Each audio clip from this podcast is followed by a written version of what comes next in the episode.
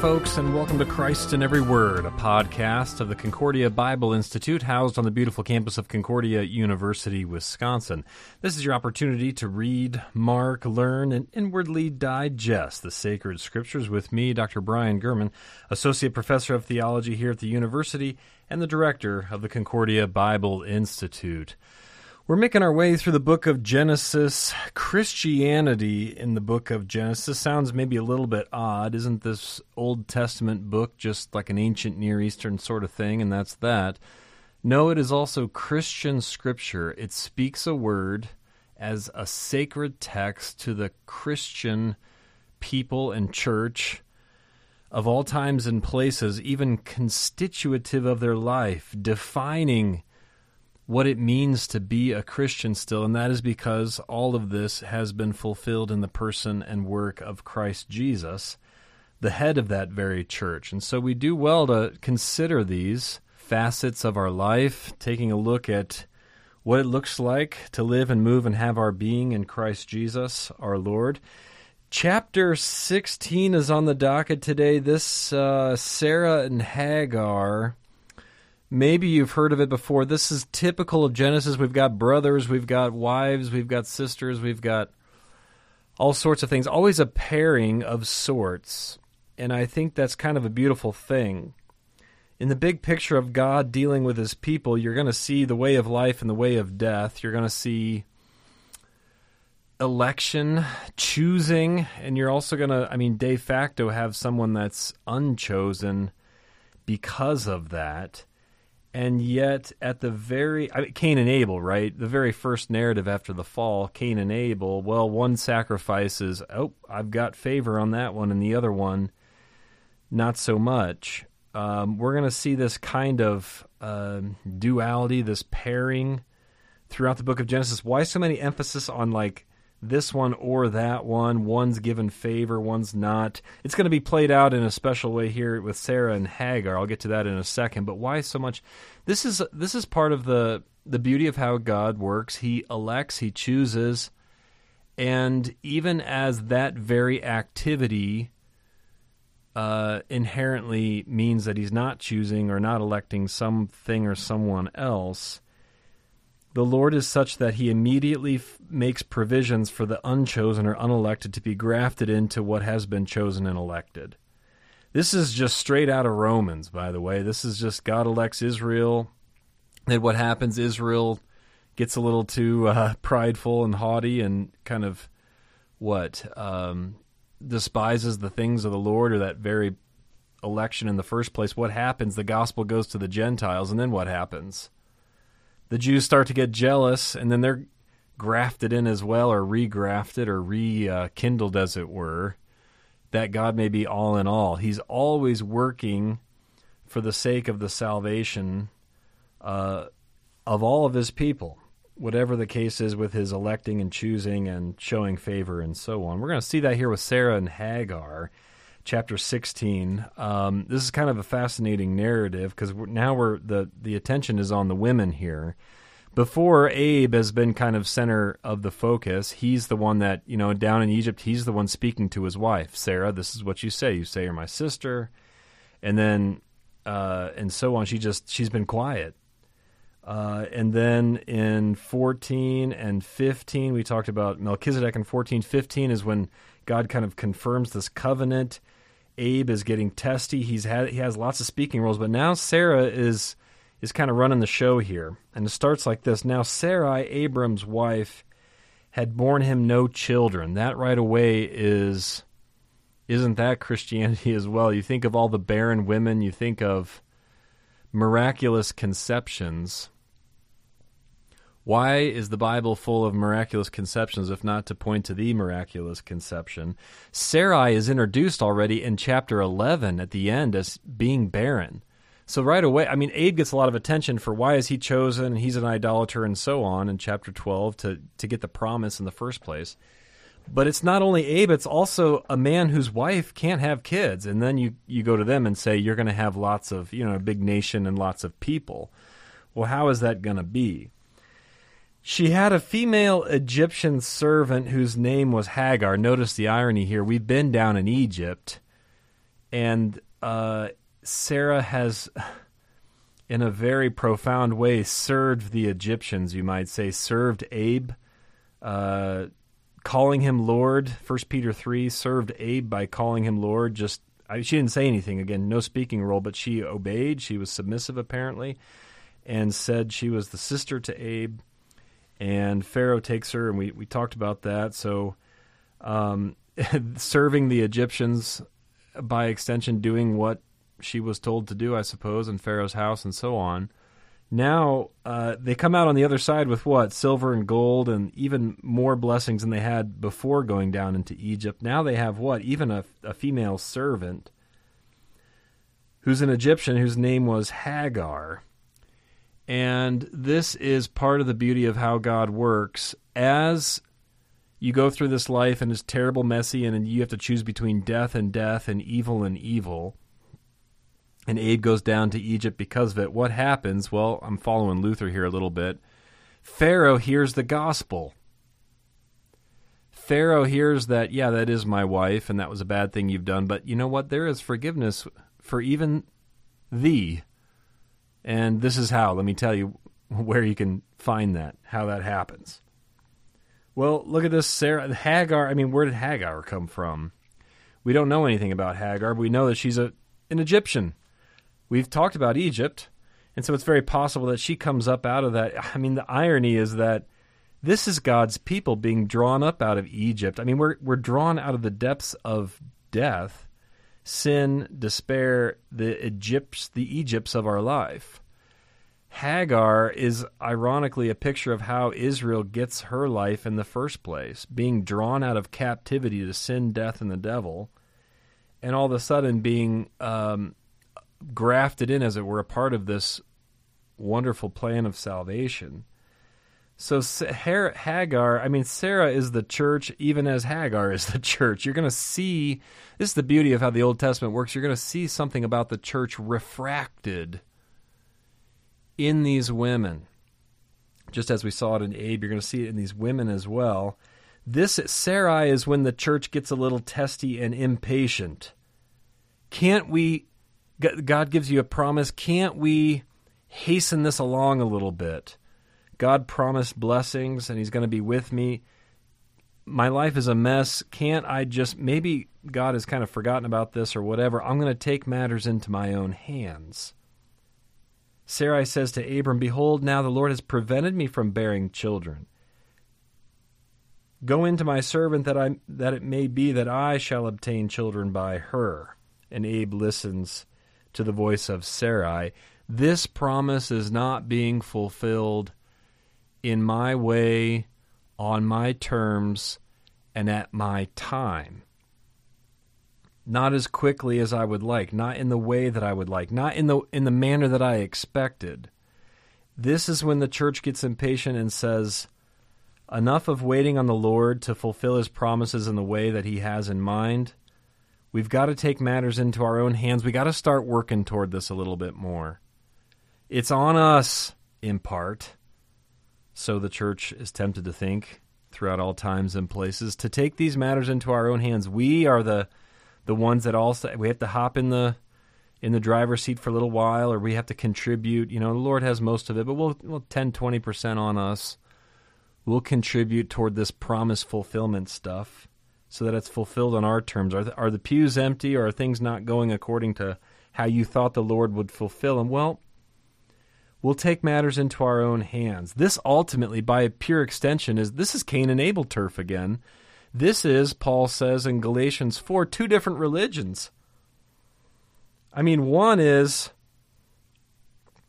you take matters into your own hand. I have a ladder to climb to get up to heaven to be on good terms with God. It's a religion of the law. It's slavery, Paul says, and you can see that in Hagar, Egyptian servant. But the other is totally free, blessed by grace through faith. That is, you're totally barren, Sarai. It's not about what you can bring to the table. And that's the church that's totally free, uh, leaving it all in the Lord's hands. And thanks be to God that is the case, that it's not in your hands. That he he's the one with the promise and he is the one with the sure and certain fulfillment and how that's going to happen. That's a good spot to be. So Abe listens to the voice of Sarah. Does this sound like Eden all over again? Because you listen to the voice of your wife. This is like a little Edenic deja vu here. Abe goes along with it. Notice he's just there and he goes along with it. This is when the church says this is this is when the church says to the ministry, this is how the Lord's promises will be fulfilled among us. This is the kind of church that you that we want you uh, to minister to. So after 10 years, and I think the reason we get Abe's age, by the way, so Abe was 75 in chapter 12 when he gets this promise in the first place. Why? Who cares? Who cares how old he is? Is it just because, okay, he's also kind of an old guy and he's able to, he has a journey, all these things, and that's, you know, indi- indicative of God's miraculous provisions and so on. I suppose that's fine so far as it goes, but I think the 10 year thing is to say this was, I mean, this is. This is the full time. 10 as a number of just this complete period of time where we waited and, well, you know, it's like what Saul. He waits seven days, and that's that. I mean, I got to fire up this sacrifice for myself. Big no no. But that's what happens when we we wait our time, and that's enough. And it's time to take matters into our own hands. So after 10 years, he goes into Hagar the Egyptian and she conceives. And when Sarah saw that she had conceived, she looked with contempt on her mistress. Okay, now this is part of the deal of why all the marriage stuff, by the way, in Genesis? So much marriage stuff. I mean, in chapter 12, right, with Egypt, marriage was involved there. In chapter 6, before the flood, the sons of God saw that the daughters of man were attractive, so they took them. Right? This is, I mean, sexual relations and so on. Everything is, I mean, that's all part of this. You get the language here. I think that's why you get the language here. He he goes into her and she can see. I mean, how much detail do we need, right? This is kind of like. But I think the point is that this is exactly this is a problem in Ezra at the end of the book of Ezra. This is a problem of the intermarriage issue in Deuteronomy and the end of Ezra. The the issue is this is when you chase after other gods, other religions. This is chasing after idolatry. This is like a spiritual infidelity that is being hammered throughout the book of Genesis. And this is what happens when the church, you know, gets unequally yoked with something of the culture, just to draw on the language of 1 Corinthians 6, and then realizes that this is this is not this is not going to do for us what we thought it was going to do. And it frustrates us.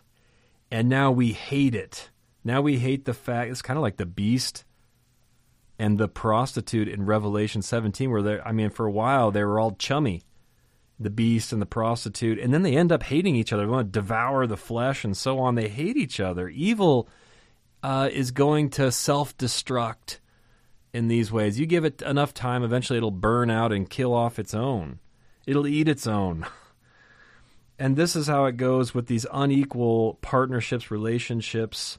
The church is tempted to entertain, and then it's she now looks with contempt on her mistress. She hates this. She doesn't want this. Uh, what the her husband, her bridegroom, to go after another. Um, she realizes that her life is is in him and that this is just a false marriage. This is a bad, bad idea. This is why you get all this attention, like in Ezra. Put away these foreign wives among you. Be careful about that because it's going to lead away your your heart spiritually. And now Sarah hates this, realizing this that this is hugely detrimental. Sarah says to Abram, May the wrong done to me be on you. I gave my servant to your embrace. When she saw that she had conceived, she looked on me with contempt. May the Lord judge between me and you. This is when the world thinks that, you know, the church goes through a scandal or the church has to rely on the ways of the world, and the world says, see, those Christians are no different than we are. And Sarah here realizes that that's that is a huge injustice. This drives her crazy. This is wrong. Abe says, you know what? because of this confession here, your servant is in your power. Do to her as you please. This is, uh, may God do so you as you have have confessed. Put her away. She's in your hands. Up to half of my kingdom I'll give you. You know, it kind of sounds like this. And so Sarah deals harshly with her. She fleds, she flees from her. Put away the false gods among you. Put away these other arrangements. Put away your attempts to hasten the fulfillment of God's promises among you, to have them on your terms, the way you want to see them expressed and fulfilled and manifested in your own life. Put all that away, drive it far from you. And we're going to see here in a wonderful way that even as Sarai uh, drives all that away, the Lord, through that, works a miraculous way of grafting in even that which was banished. Hagar and Ishmael. We'll talk about that real soon, right after our break. We'll be back in just a moment to the Concordia Bible Institute podcast. In the meantime, I'd like to have you consider this question What is most important in higher education? How do you prioritize all the knowledge to be gained at an institution of higher learning? Concordia University, Wisconsin, located on the shores of Lake Michigan in Mequon, Wisconsin, just north of Milwaukee, is an institution that is committed to excellence in learning but at the same time realizes that excellence in itself is insufficient without development in vocation. We believe that God works through our vocations, our callings, in order to serve the needs of those around us. The mission statement of Concordia University puts it this way Concordia University, Wisconsin is a Lutheran higher education community committed to helping students develop in mind, body, and spirit for service to Christ in the church and the world. You can learn more about the over 70 programs offered at Concordia by visiting the website www.cuw.edu. And if you're benefiting from our Christ in Every Word podcasts, I encourage you to support this ministry by mentioning it to others and by offering your monetary support. Please consider supporting the Concordia Bible Institute by going to our website, www.concordiabible.org, and clicking on the Contribute page. And now, back to the podcast.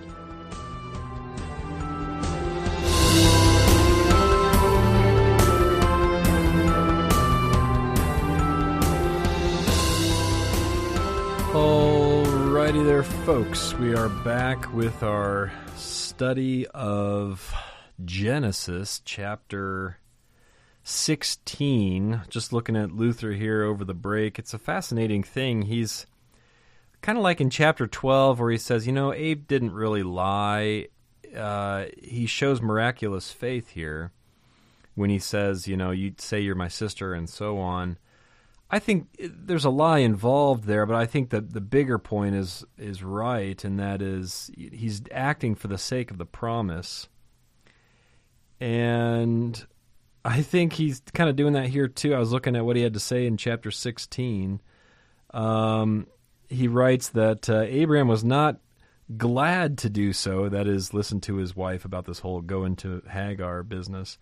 I, for my part, am completely convinced that he obeyed Sarah unwillingly. In other words, he's not happy about this, but he still does this for the sake of of the promise. And I think that's kind of, I mean, it's kind of like in chapter 12. Who knows? He might have had terrible nights. He couldn't sleep. He was totally distraught over this. This is my wife. How could this be happening to me? Uh, he sees that here also in chapter 16. Well, I still think there's, I mean, this the he listens to his wife sounds a lot like the Garden of Eden, and so there's an issue there certainly. Um, but here we have to think about how all this relates to that promised seed. I guess that's the big point of that. And again, Paul does this in Galatians. I didn't read it earlier, but it's it's worth noting here. Galatians four is what I have in mind um, 22 and following, it's written that Abraham had two sons, one by a slave woman and one by a free woman. But the son of the slave was born according to the flesh, while the son of the free was born through promise. Now, this may be interpreted allegorically. These women are two covenants. One is from Mount Sinai, bearing children for slavery. She is Hagar. Now, Hagar is Mount Sinai in Arabia. She corresponds to the present Jerusalem for she is in slavery with her children. But the Jerusalem above is free, and she is our mother. kind of a fascinating thing. Again, you're going to see something of this. Is, these are the two ways. This is the church of Cain, the church of Abel. These are the two ways: the way of life, the way of death, way of the righteous, the way of the wicked. These two women, Sarah and Hagar. In this way, already the Bible itself tells you, Paul in Galatians, that this text, this kind of odd text from Genesis 16, still speaks a word about uh, in well in Paul's day, this kind of this first century church situation, Jew and Gentile, and it and it endures beyond that. It goes also to our own day as far as this works of the law or or the religion of grace. The angel of the Lord found Hagar by a spring of water in the wilderness the spring on the way to Shur. I love this because this is actually the first time the angel of the Lord appears in the Bible. Fascinating thing. I mean, angel of the Lord is a big deal. Uh, angel of the Lord sounds like, I mean, it sounds like, wait, is that just a regular angel? But then this angel speaks like the Lord, acts like the Lord, does thing that is, things that only the Lord does, well beyond even the angelic realm. And so then it's like, this is no run of the mill angel. And we're going to see this angel with the sacrifice of near sacrifice of Isaac in chapter 22. You'll see it with the Exodus journey.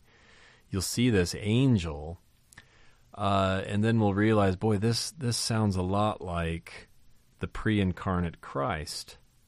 That all these manifestations of this special angel was a special messenger, all right, and that is before that is the Christ who is not yet in the flesh.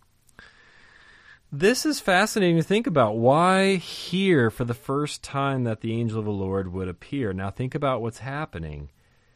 Angel of the Lord finds her by a spring of water in the wilderness. So cast out, Hagar, totally kicked out. You were in the house, gone. Out into the wilderness, hanging out by the water.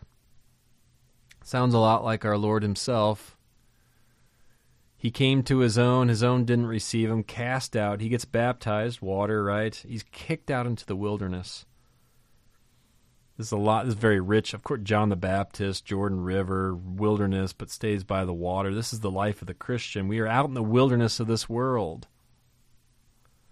And yet we live by the water, and this is exactly the, the person and work of Christ. He comes into our wilderness, into the flesh brings life giving waters. This is the story of salvation. This is why the angel of the Lord is here. This is what the angel of the Lord could show up at creation and say, Oh, look at these beautiful stars. And then the angel of the Lord added, you know, special color, colorful lights to them, and it was a magnificent show. Fireworks in Genesis chapter 1, beautiful thing. The first time the angel of the Lord picks up is rejection, cast out, wilderness, live by the water the clearest, fullest expression of who God is and what the angel of the Lord is all about. The heartstrings are on full display here in being smitten, stricken, and afflicted, living by the water in the wilderness. That's who the angel of the Lord is. And he said, Hagar, servant, by he said, right? He said, Hagar, servant of Sarai, where have you come from and where are you going? She said, I am fleeing from my mistress. I mean, that's part of the deal here. Where are you come from? Where are you going? It's kind of like Jesus in the beginning of John. What, whom are you seeking?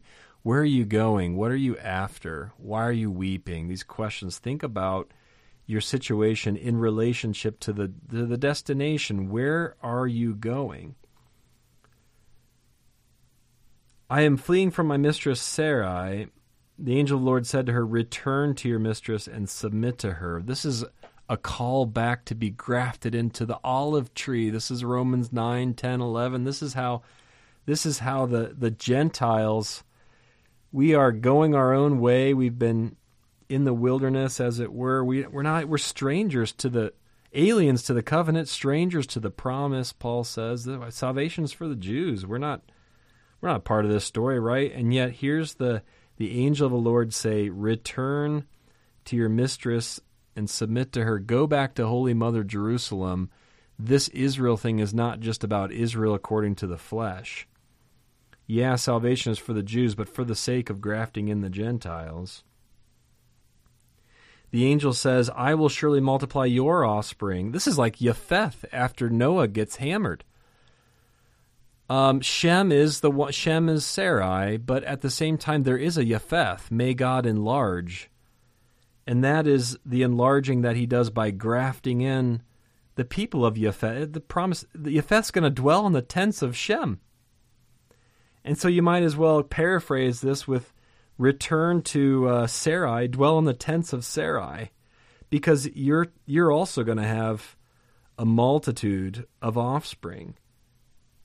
You are pregnant, you'll bear a son, you'll call his name Ishmael, because the Lord has listened to your affliction. This is a very rich word. Ishmael um, means that God hears.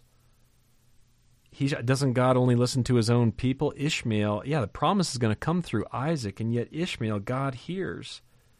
He'll be a wild donkey of a man, his hand against everyone and everyone's hands against him. There's going to be all kinds of strife and contention and uh, by nature, children of wrath. Uh, evil thoughts, adultery, fornication, murder, lies. And yet he'll have a special place. He'll dwell over against all his kinsmen. And so she calls the name of the Lord who spoke to her, You are a God of seeing. For she said, Truly, here I have seen him who looks after me. God hears you. God sees you. God shows himself to you in physical, tangible ways bread, wine, water. And so she names the well, of all the places, right? She names the well, the place where you get water. Um, Be'er Lahai Roy, which is in Hebrew like the well of the living one who sees me. Sounds like John 4, doesn't it? The well of living waters. Everybody come to me, and you'll have a water that springs up to everlasting life. This is a God who appears and manifests himself, gives an image. We have a visual. And he yet and yet that visual appearance is tied to water, physical, tangible elements. Name the well. And this is exactly why Luther was big on. Um, so Haggai, let me just finish. I might as well. Hagar bears Abram a son. They call his name Ishmael. He's 86 years old. Luther says Haggai, Haggai. Sorry, I've been working on Haggai a little bit. Hagar is totally um, grafted in in this way Ishmael is. I'll just read from him. Uh, Hagar should be counted among the saintly women. And I believe that Ishmael too was saved together with many of his descendants. Hagar, justified and sanctified by the word of God, symbolizes the ungodly without detriment to herself. So she, he gets that Paul in Galatians 4, Sarai represent this is the church. We live by grace, faith, and the promise. And yet Hagar, even though she symbolizes the ungodly, this kind of this is a different way to do it, just the natural fleshly way. Build your ladder up to heaven, it's gonna fail. In the very even albeit representing this other way, Hagar, Luther says, is totally justified and sanctified and is also a picture of the church, namely those who are grafted in we don't, by any reason or strength or merit, deserve this. We're wild, wild people, wild, uh, by nature sinful and unclean, thought, word, and deed. Stubborn, like a wild donkey, Jeremiah the prophets. Why are my people? The donkey even knows its master's crib, but my people have no. They're like this stubborn, stiff necked mule that only goes straight forward and, and is rebellious. Even so,